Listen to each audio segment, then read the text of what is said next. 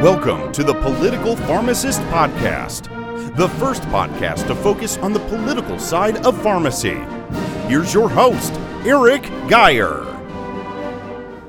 Welcome, Political Pharmacist Podcast listeners. I'm your host, Eric Geier, and with me today, I have the honor of talking to the NCPA CEO, Douglas Hoey. That's National Community Pharmacists Association for those of you who aren't used to the acronym. And welcome to the podcast, uh, Mr. Hoey.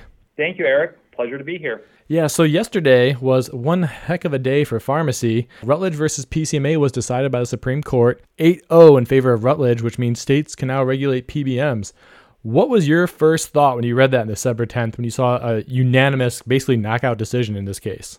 Well, first a double take just to make sure I was reading it correctly, and then just pure total elation. This is something that you know, NCPA has been working on for the ERISA issue for over 15 years. It goes back to 2005 with a law that was actually successfully passed in the state of Maine, but then the courts reversed it. And then, then Iowa passed legislation. It got reversed by ERISA, then Arkansas, then North Dakota, then Oklahoma. And we we're just over the moon, just so thrilled that not only did the Supreme Court see it, in our view, of course, the right way, but it was unanimous. I mean, just a total, just a total rejection of all of the PBM claims. It, it, was a sweet, sweet day yesterday, Eric. It was a sweet day. Yeah, and I think all over pharmacy. I know I put several tweets out, uh, and it was just like I couldn't stop sharing it because it was such good news. In fact, like you, I did double take. I started checking sources. I'm like, this can't be true. Like, wait a minute, what happened? Like,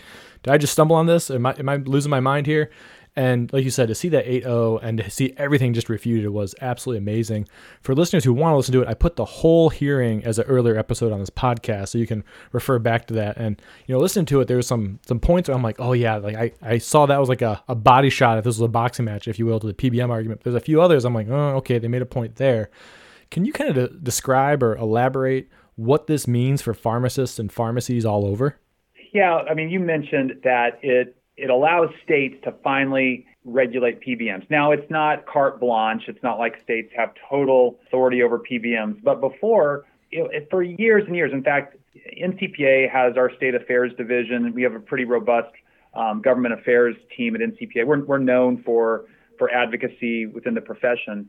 And when we look at state laws, we found at least 40 state laws that have passed. I mean, they are signed into law, but they've been hamstrung because of this looming threat of ERISA that's hung over their head. So the clarification, the clarity that's going to come from this Supreme that has come from this Supreme Court ruling is immediately going to free up 40 pieces of legislation that will be helpful to finally, finally oversee, have greater oversight over PBMs. It's also going to blow the barn doors off of state legislation, other state legislation, other pro pharmacy, pro consumer I mean, I think that's one of the big keys for the Arkansas legislation that was in dispute and, and why the Supreme Court it our way is that this is pro consumer, this is pro patient type of legislation, and it's also pro small business. So for state legislatures, we see more pro pharmacy, pro consumer legislation going through the states and to further get get the arms around the the PBMs and and and their shady practices. Yeah, so th- like you said, this is pro small business. Now, this could make it obviously it's going to depend on legislation and what each state does, but this could make it much much easier for pharmacists to go and expand their practice. Say they worked and they felt like they couldn't get contracts because of you know clawbacks, DIR fees, every other thing we hear about. Now they have a legit shot, it looks like, going forward to go open their own small business, which means tax revenues stay local, all those other things, more jobs are created, and they're not shipped off to wherever the PBM headquarters is or Wall Street, for lack of a better term. And, you know, this is really just a huge thing so that pharmacists can take back our profession. And then on top of that, even bigger is pass those savings on to patients because we all know and we've seen uh, some of Antonio Ciaccia's work with uh, 46 Brooklyn or 3 Axis Advisors with how drug prices are manipulated and how the, the middleman keep a large spread. In my state of Ohio, we saw $240 million in one year. That was just the Medicaid program. That wasn't even Medicare or private insurers. So that's a lot of money that can be taken right off of the taxes and when a time where they're facing budget crisis with COVID. So like the sooner this gets acted on, the better for everybody, the better for states, and the more money we have to, to put it where it's needed instead of lining the pockets of people who aren't necessarily helping the state. And is that kind of the way you're seeing this too? I see this, yes, that this ruling will be complementary to other legislation that's being has been introduced or is being circulated. I mean, there's a number of model bills that NCPA has drafted and in partnership with the state associations have collaborated on how does this state this legislation need to be kind of tailored for your state. And the state association is going to have the best insight into, you know, what is possible in their state, what the needs are.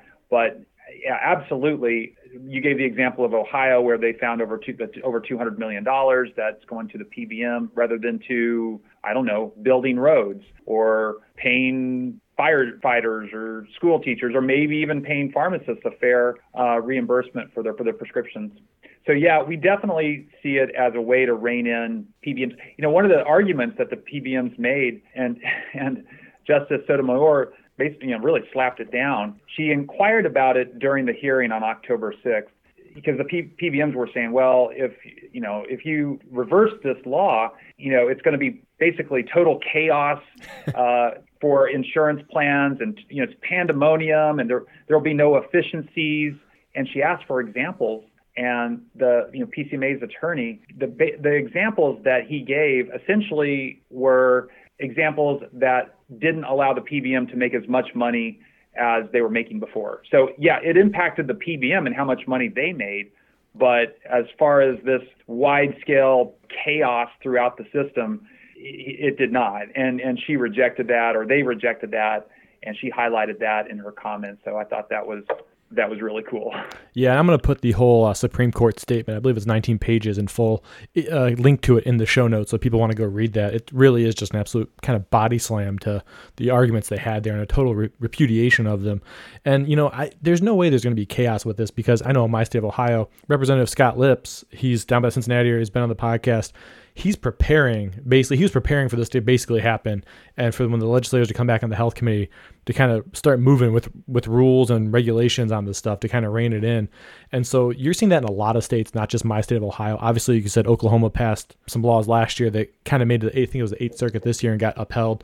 And you're just seeing this more and more where states know where this is. They're digging into their budgets and it's not going to be total chaos. There there won't be any chaos if anything. They're so prepared for it. If it might take a little bit to kind of recoup the money from it, but that's a different story. If anything, it's going to start making an impact right away, which is going to be amazing. What else is NCPA seeing with this? What are they looking to do in the future? And where can people basically join them to help with this fight, or kind of what can they do to help?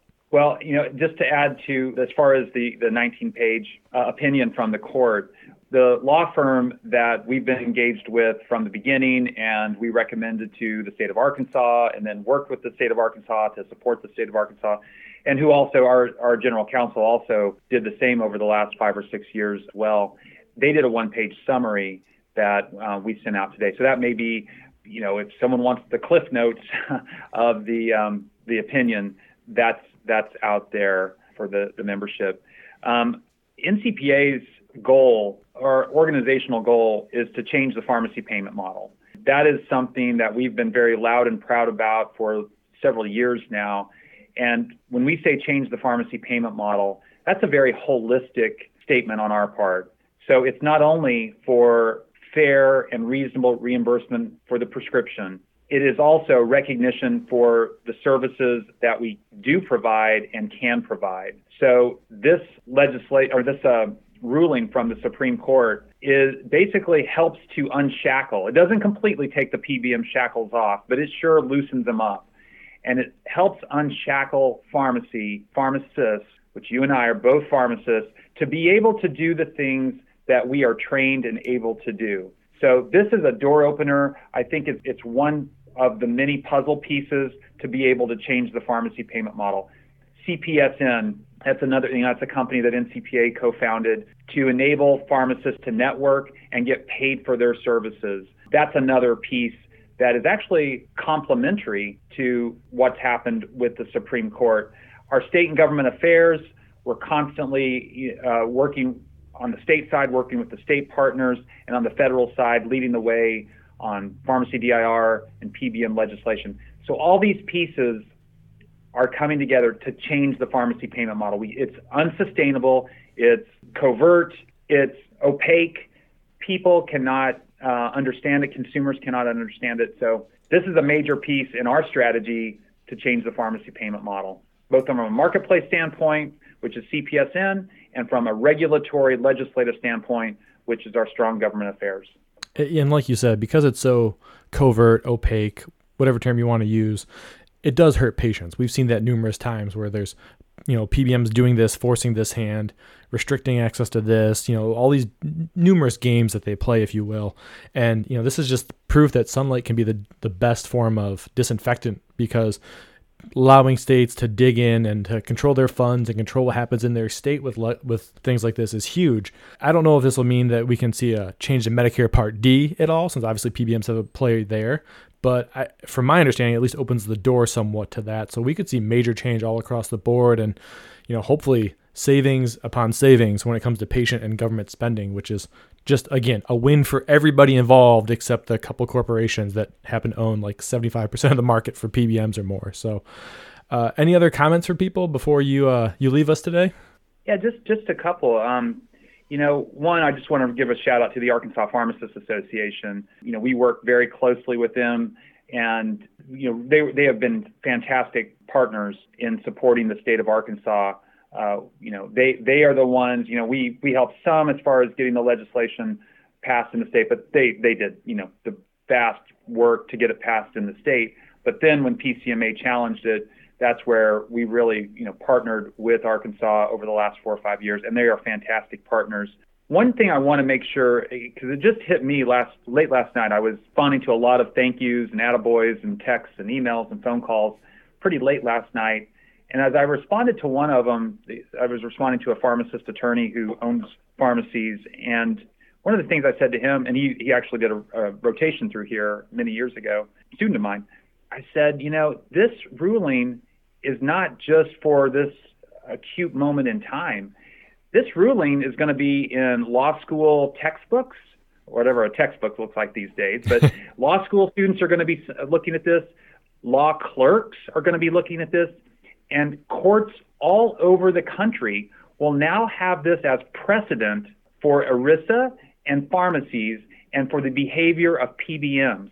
And so in this 8-0, 8-0 smackdown is going to have a ripple effect not only in our own pharmacy community, but in the way that in the eyes of the law, which has been a real obstacle, frankly, because there have been you know many lawsuits that either we've uh, instigated, some have been successful, some have not. Others we've considered, and we've seen what the courts have ruled. This is a total game changer from the legal standpoint. And I'm not a lawyer; I'm a pharmacist. But that is, when I was writing those words late last night, I, that that was probably the most gratifying moment mm. of this entire you know 24-hour whirlwind. And then the last thing, Eric, I'll say is something that we've said for you know 50 years, which is and it goes to the name of your your podcast. For pharmacists, you have to get into politics or get out of pharmacy. And because a lot of times people think pharmacy and politics don't mix, well, they're wrong. Uncle Sam's our biggest customer, whether we want him as our biggest customer or not, it's a whole nother matter. But he is. And so, if we as a profession are not politically active, as unsavory as it may feel sometimes, if we're not politically active, the old saying, if you're not at the table, you're on the menu. We're, we're going to be on the menu. Everyone I encourage to be politically active. You know, NCPA is, you know, by far the most politically active trade association in the in pharmacy. We'd love even you don't have to be a pharmacy owner to be part of NCPA. We have staff pharmacists who are members. So just love for you know folks to to, to join our cause, join our fight. Yeah, and for years we've heard a lot of pharmacists say, "Hey, these organizations don't do much. They don't do much." This is proof. And this isn't just like a little thing of like, "Hey, we got you a lunch break." This is game changer. This is like we could give you your business back, give you your practice back, give you your patients back, and so that's why this is so big. And I wanted you on the podcast today. So, again, Douglas Hoey, CEO of National Community Pharmacists Association, thank you again for coming on the podcast. I'll put a lot of links to all the stuff in the show notes for people so they can find you guys and kind of help join the fight with some of the stuff and get active. So, thank you so much for your time. Thanks, Eric. Tell them to come on board. And my next guest is Dr. Scott Knoer, CEO of American Pharmacists Association. So, welcome back to the podcast, Scott. Thanks so much for having me, Eric. I appreciate it. So, obviously, we had big news here this past week. Last Thursday, December 10th, the Supreme Court dropped their 8 0 decision, obviously in favor of Rutledge, Rutledge and Rutledge versus PCMA. What was your first thought when you heard that news? Holy crap. I said, wow, we get it. Holy crap. My first thought was, this is the beginning of the end. You know, PBMs, you know this, so much money, so much lobbying power. They cut us off the path every single time We've never been able to get anything substantive. We passed state laws, we couldn't do it. And I'm like, wow, we actually did it. We got them. Now, I'm not naive. They have billions and billions of dollars, and they aren't going to go down without a fight.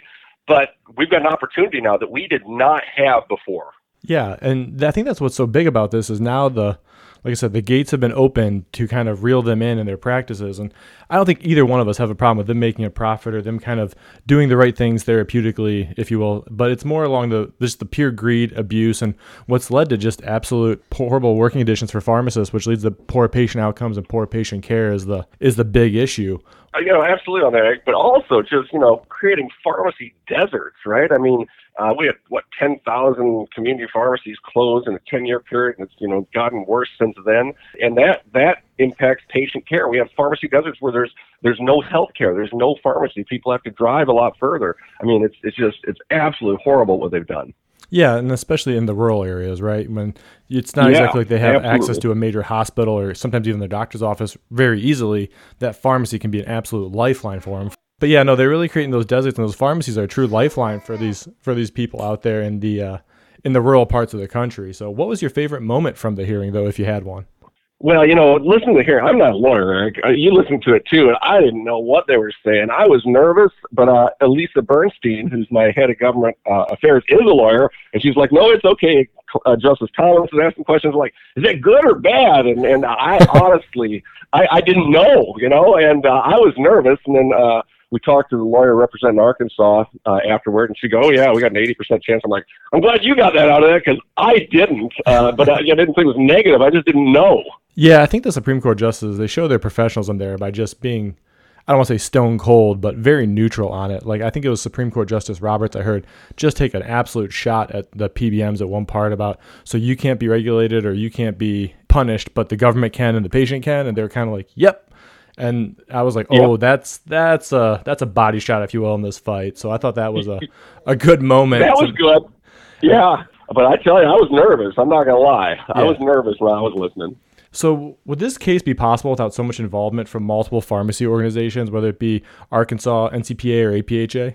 Oh my God, no! I mean, clearly Arkansas, right? Because they they were relentless. John Vinson, I think you're going to have him on too what a what a guy, what a trooper, what a patriot. Uh, you know, Doug at NCPA helping all along the way. Uh, OPA, we wrote an uh, I can never pronounce it. Right. Amicus or amicus brief. Every time I would say it wrong, you know. Yeah. But we wrote, wrote one of those, uh, which was super important. But the other part of this, Eric, you know, being an Ohio guy, uh, I, I looked it up. Page 21 of the actual brief. I'm going to read a little bit over here, but this was Antonio Ciaccia, at the Ohio Farm Association. He did it through his uh, other company, 3 Axis Advisors.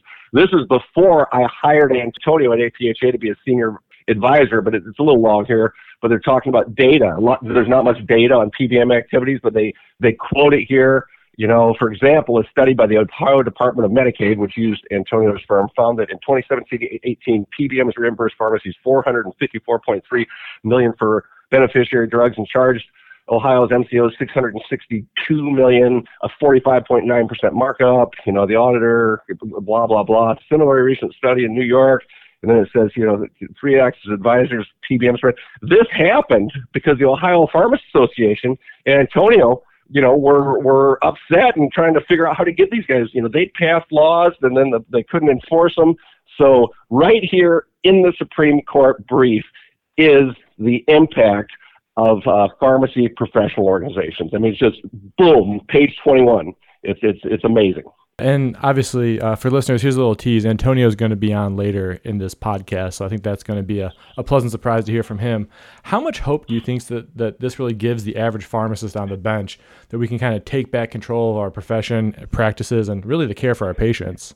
Well, Eric, I think it's the only hope they've had. We've just been beat down, right? Just over and over, and DIR fees, and and uh, and I think this is the first time. I think community farms. I think yeah, and they're like, oh my God, there's actually a chance, you know, for us to survive, to take care of our patients. And it's huge. You know, the other part of what pharmacy associations have done is we've really, really put this in the public spotlight. I mean, the average citizen generally wouldn't have any idea about this, right? But we've been relentlessly hammering on social media. And the, the other excellent thing, the California Attorney General Becerra, who, you know, I don't know, most of the states uh, supported Arkansas in that, and he was the leader of it. He's the Attorney General in California. You know who he's going to be now, right? Yeah, he's going to be was it head of HHS? Yeah, the head of HHS, right? And he's the he's the PBM slayer Attorney General from California. That bodes well. I mean, my God, brother. So yes, you can tell I'm excited. I know you're excited. I think the average, especially community pharmacists, right, who who just you know struggling to stay afloat so they can continue to care for their patients. You know, another thing though you said is the work conditions, Eric. It's all about payment reform. That's why the working conditions are, are so bad. You know, pharmacists, the model, you know, you know, we've talked about this before, but we don't get paid for doing what we're school for. And it gets used to be able to make enough off the product that you can actually counsel and talk to patients, and now you can't. And you know, you're on the the treadmill, the hamster wheel, and uh, it's uh, it's unsafe in a lot of places. So this is the beginning of the end, um, uh, and and PBM reform and payment reform, right? The other stuff we're doing to get pharmacists paid. So I'm sorry, I'm I'm on a rant. I'm still on a high, right? I am still on a high. Can you tell? yeah, no, and I think that's a good thing. I think that's why you know listeners should really take this to heart when we're saying we need them to step up here and kind of you know we the lineup has been set now. Now we need to go in and help reel these things in so we can change it, not just for us, but so for our patients too, because we know we're a pretty selfless profession. So, what are APHA's next steps with now that this is kind of settled that PBMs can be regulated? Oh my God, this is great. So absolutely, we're we're, we're getting together. Um, you know, one of my focuses was really to help the states because, you know, again, I came from a state where I was pretty involved and saw the stuff they could do and hired the one of the leaders from there. But uh, you know, we're going to a, a pathway, right? It was unanimous, and the Supreme Court's basically, yeah, if you, you know, they kind of told them how to write a law, right, so that the PBMs can't get it overturned. Yeah. So we're going to look at work, work with draft language. We're, I'm already uh, working with uh, you know a couple pharmacists who are in the uh, legislature. I think it's New Hampshire, Gary Marchand, if I pronounce that right. We're, we're, we're talking to folks to say how do we help states now? What are the, the draft laws and, and you know how do I get my chief strategist, uh, my chief advisor, Antonio, to go testify at these states. APHA is going to throw everything we have at it, man, everything we got. Yeah, and that's something that I appreciate, like you said, as a frontline pharmacist here, knowing that so many times we're critical of our organizations of what do they do. Well, this is one that would not have happened without these organizations. So again, Scott, thanks for your leadership thank you for saying that, right? Because, you know, the average pharmacist doesn't know, right? They don't know what we do. We're fighting every day, but this is the biggest example of success that would not have happened. So every pharmacist that wants good working conditions, every pharmacist that wants to keep community pharmacies over, every pharmacist that cares about racial disparities in healthcare because there is, there's no access to these, they have an obligation to join up with Doug if they're community pharmacists, all of them join up with APHA and their states boom, look what Arkansas has done. Look what Ohio's done. Look at New York. They, it's both. You gotta, you gotta step up. We can't do it without you. We're outgunned. We still won this one, brother. We won it because we were relentless. And members like you, oh my, my God, you know, the things you do for helping get us the word out. I need every pharmacist to be an Eric, man. So spread the word, brother. Well, hey, I appreciate that. Sometimes it's uh it's just me sitting here behind a microphone, kind of just talking politics and pharmacy, which is so niche. But if we get everyone doing it, that's huge. I know I've even discussed kind of some of how the inner workings work with uh, with my patients, and when they get confused or they hit a hurdle, and when they reach out to legislators with the pharmacist, that makes it pretty obvious of, of what needs to be done, as opposed to a lawyer from some you know quote unquote big pharma or big PBM group. So, again, Scott, thanks for everything you do, and keep up the strong work there at APHA. Back at you, my friend. Thank you. My next guest on the podcast is Dr. John Vinson. He's the CEO of Arkansas Pharmacists Association, who was kind of the people who helped bring this case to the Supreme Court. So, welcome to the podcast, Dr. Vinson. Hey, thanks for having me this evening, Dr. Geier. It's great to be here. Yeah, it's a it's a great great week in pharmacy. Obviously, with the Supreme Court case. So, what was your first thought Thursday, December tenth, when the Supreme Court case dropped their 8-0 decision in favor of Rutledge in the Rutledge versus PCMA case? Well, my my initial thought was, uh, first of all, my initial feeling was pure joy and happiness for 250 million Americans that receive prescription drugs and services from uh, America's pharmacists. Uh, there's so many in our profession who've had their careers disrupted, patients who've had poor outcomes because of the dubious practices and unethical pricing strategies and, and plan designs that PBMs have implemented over the last 20 years. But, you know, in reflecting on how we got here, I just was really humbled and appreciative of all the pharmacists in all 50 states plus the District of Columbia rowing the boat in the same direction for a common goal. It was really something that gave me chill bumps. I think it's a line that was drawn in the sand for years to come for an improved uh, playing field, no matter whether you're dispensing drugs, providing clinical services, or providing services uh, in the community. I think it's a great day for the United States. Yeah, I, I 100% agree with you on this. I, I kind of like taking this chance to speak with all you leaders to really highlight your efforts in this. Can you kind of elaborate on what this means for a state pharmacy organization to kind of like back this all to the Supreme Court and then win it?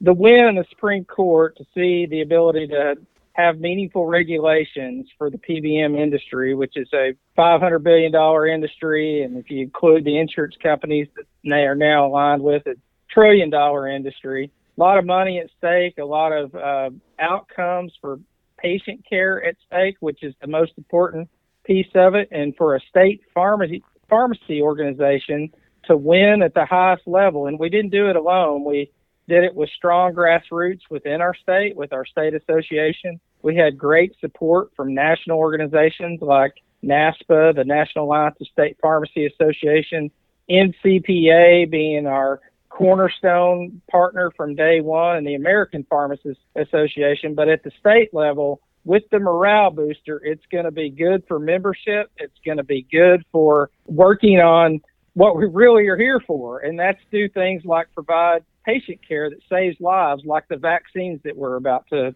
provide that have just gotten an emergency use authorization through the FDA. So we can start to get back to work for what we're really here for, that's providing patient care. Yeah, and obviously the COVID is just underlying why we need these pharmacies to have their doors open, especially in a state like you know little old Arkansas. When people think of Arkansas, they don't think of like a landmark Supreme Court case necessarily that's going to change healthcare in the United States. That's at least that's not what I think of. And I've actually worked for six months in Arkansas. Uh, it's just one of those things that kind of shows that everyone can make a difference if you stand up and be heard, and really why people and pharmacists need to join and support these pharmacy state orgs because you know you guys are really tied tight to the grassroots of the profession. And you know you guys aren't bogged down by a lot of the maybe some of the DC chatter if you will that goes on every day. And you guys have that direct connection that you know hey what's this problem? Oh you're seeing this reimbursement problem? Well this guy over here is too. And they can put kind of put together some of the puzzle, if not a whole piece of the pu- the whole puzzle, and then pass it on and things like that. So that's why I really think that's important to make sure that people are joining your state pharmacist organizations, or in your case, Arkansas Pharmacists Association. What sparked this case? Was there like one incident or like one like aha moment that really kind of fired this up, if you will? I would I would highlight two things. One, uh, what started the need for the regulation in the first place were the take it or leave it uh, unethical business practices by PBMs and the contracts that provide a lot of uh, unpredictability in business models, oftentimes deceptive things like being both a price taker and a price setter, and then setting the prices heads they win and tails their competition loses, where they pay the pharmacies they open they own at higher rates than local pharmacies where the patient prefers to receive their care those kind of business practices led to the legislation in the first place. When the legislation was passed, my opinion is that PCMA and the PBMs, they didn't get their way. They're used to using their deep pockets and their influence and power like they used to in Washington, D.C. And when they don't get their way at the state level, instead of just accepting it and complying with the law, they ignore it and then they bully the state legislators, they bully the pharmacists, they bully the attorney general's office, they bully the insurance commissioner, they threaten, and finally they sue. And that's what happened in our state. That's what a bully does. They push people around and they sued our state. Well, our state didn't back down and David versus Goliath, David came out fighting. And our attorney general, our pharmacists of the state, our state legislators, and one of my favorite movies, Eric, It's a Wonderful Life. one of the best quotes at the very end. It said when the angel was talking to um, George, when Clarence said, George, no man is a failure who has friends. And Arkansas has lots of friends in every state that backed us and had our back. Uh, certainly over the last year and even going back 20 years, where similar lawsuits have been challenged, similar laws have been passed. In fact, 46 state attorney generals in states both red and blue, with America more divided than ever, one thing united them all the PBM's dubious business practices. And the Supreme Court saw through it, and they now have cemented the state's rights to regulate the Byzantine drug pricing that PBMs uh, engage with. Yeah, you know, as someone who's maybe just a little bit conservative, whenever I see something going to the Supreme Court, I always think of like, what can go wrong? And maybe that's just the pharmacist in me. So, uh, you know, politics aside, when Ruth Bader Ginsburg had passed and she had sat in on this hearing, I was thinking, oh God, that was when we had in our corner, like for sure with this. But then to see it go 8 0, it was just like, wow, okay, we had everyone in our corner on this. I shouldn't have been so worried about this, which is kind of like the politics of it, if you will. But the one thing with this is there's always going to be a next step, right? Like there's going to be laws going to be changed, made, or you know, reformulated, redrawn up. What is the next step for an mm. organization like Arkansas Pharmacists Association here? Is it just to enforce and uphold the law and make sure that the, the government does that, or is there like another next step that you guys are taking? I would say there are three or four things that we would need to do, and the first of those three or four things would be to study our existing laws that are on the books and work to work to educate our members what those laws do, encourage them to take advantage of them, and meet with the leg- with the regulatory agencies, whether that's the state board of pharmacy, the insurance commissioner, or and or the attorney general's office, which in our state is all three, and work with them to have those laws actually enforced. Uh, second thing would be to look for ways to tweak those laws to stop the loopholes and strengthen them. There are some parts of our laws that are on the books now that where there are going to be some needs to modify some language. So we'll be sitting down with many of those stakeholders that I just mentioned, plus our attorneys to figure out how to strengthen those laws to prevent the PBMs from uh, finding loopholes in those laws. And then finally, don't forget to look for new business models and practice models. Don't just rely on the regulatory pathway. Also look for creative business solutions. There's a lot of excitement right now about a couple of uh, Medicare Part D plans around the nation also a Medicare Advantage plan where pharmacists have started these companies and they're putting in place uh, new models of care that are fair, objective, transparent, patient centered, and they could turn the industry upside down when we use our collective pharmacists around the country to implement plan designs that are win win win. So we can't just sit back and, and celebrate the regulatory victory. We've also got to play offense and implement new business models.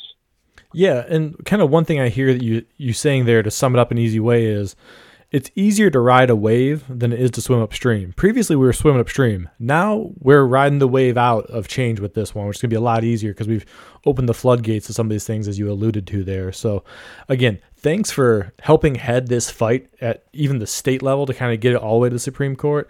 I can't I can't express my gratitude for people like you enough as just a frontline pharmacist here. So thanks for joining me and thanks for the fight that you put up there, John. Thanks, Eric. Happy to be uh, your friend. Glad to call you my friend, and we're in this together. This this law is not the final. Uh, it's only the beginning, right? There's a lot of work ahead, but it's certainly a huge shot in the arm to our profession for fairness moving forward which is why pharmacists need to join because there's a lot of work to, to go with this. But I feel it's more of a downhill battle from here than what it was previously. So thank you again so much for coming on the podcast. Thank you very much. Have a great, I look forward to hearing the podcast. Thanks, Eric. And my next guest on the podcast probably needs no introduction to most of you in pharmacy. It's Antonio Ciaccia. He is the CEO of 46 Brooklyn and the Chief Strategy Officer for 3 Axis Advisors, and has some other advisory roles there with uh, APHA, as uh, Scott Knoer had alluded to earlier. So, welcome to the podcast, finally, Antonio Ciaccia. Great to be here, Eric. Yeah, it's a, it's it's a good day for you because we saw what happened with PCMA and Rutledge last week. What were your first thoughts when you kind of saw that 8-0 uh, decision come down in favor of uh, Rutledge instead of the PBMs? Yeah, I, th- I thought I, I had to read it like five different times because I'll be honest, I, I was a little bit pessimistic, largely just because of you know uh, many years of, of learning that this is not an easy thing to do to bring accountability to the drug supply chain. So that general pessimism uh, had me do beyond a triple take to see because I, I thought there was maybe a very slim chance I thought that it, it would go Rutledge's way. I definitely would not have bet that it would be uh, eight and zero in Rutledge's favor. Yeah, and you know I kind of I had the same take you did. I sat down on my computer, no one had told me about it, and I just checked the internet, and all of a sudden I'm like, wait, what?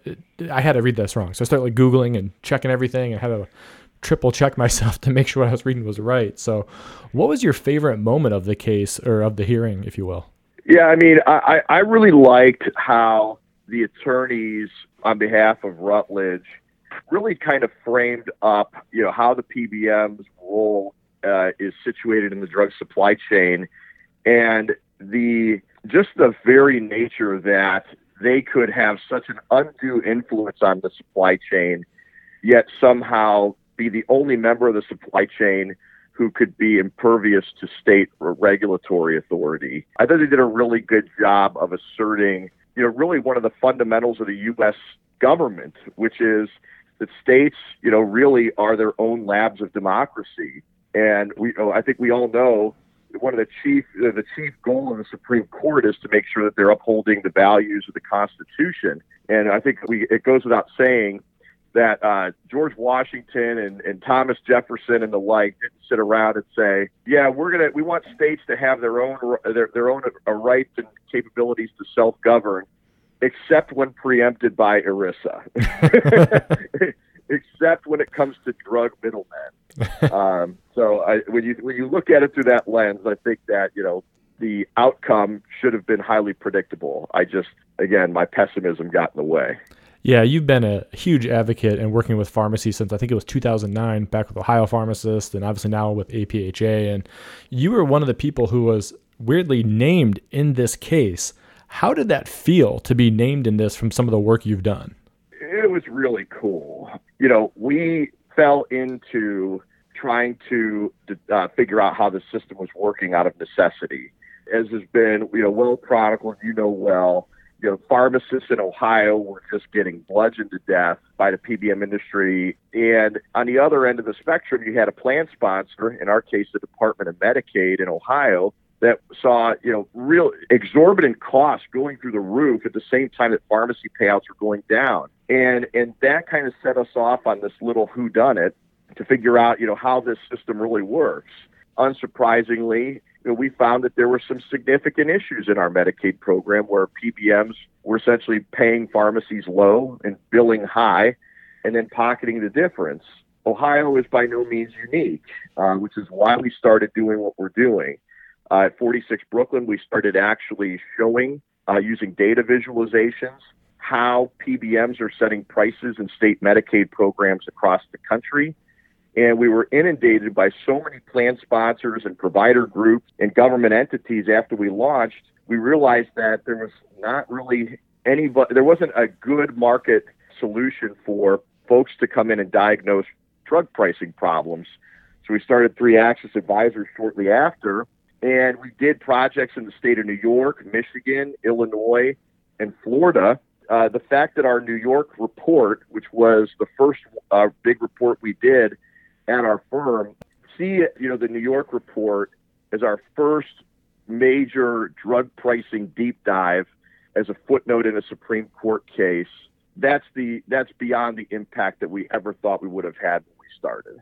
Yeah, and I think it just speaks to the work you're doing and I don't want to use the term like you're doing God's work, but I feel like no matter who looks at what you're doing is you're doing the right work because it benefits patients, it can drive costs down, and it saves you know the government spending tax money and also helps you know the pharmacists just provide care to their people the only person it really hurts is the middleman. But you know, if you've got three or four different groups who are all benefiting from it, and only one person who benefits, that just really underlines why this case went 8-0 the way it did, at least in my opinion. And again, the work you've done, pharmacists cannot thank you enough for this. I know I've, you know, we speak all the time about some of this stuff, but you know, I really think pharmacists need to follow up with 46 Brooklyn and you know, 3 Axis advisors. Follow what you guys are doing.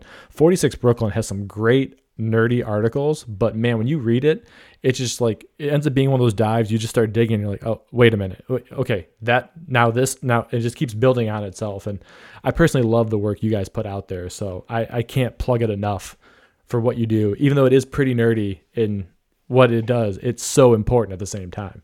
Well, we have I have a great team. Uh, Eric Pachman, who as a non-pharmacist, you know, came at this through looking at it from a very different business lens. And then Ben Link, who is a pharmacist on my team, is just an absolute wizard. And, and look, you know, we've had a lot of a lot of really good collaboration along the way, where we've been able to learn from you know the experts. You know, a, a American Pharmacy Cooperative Inc., which is a pharmacy buying group. We've learned a lot about you know buying groups.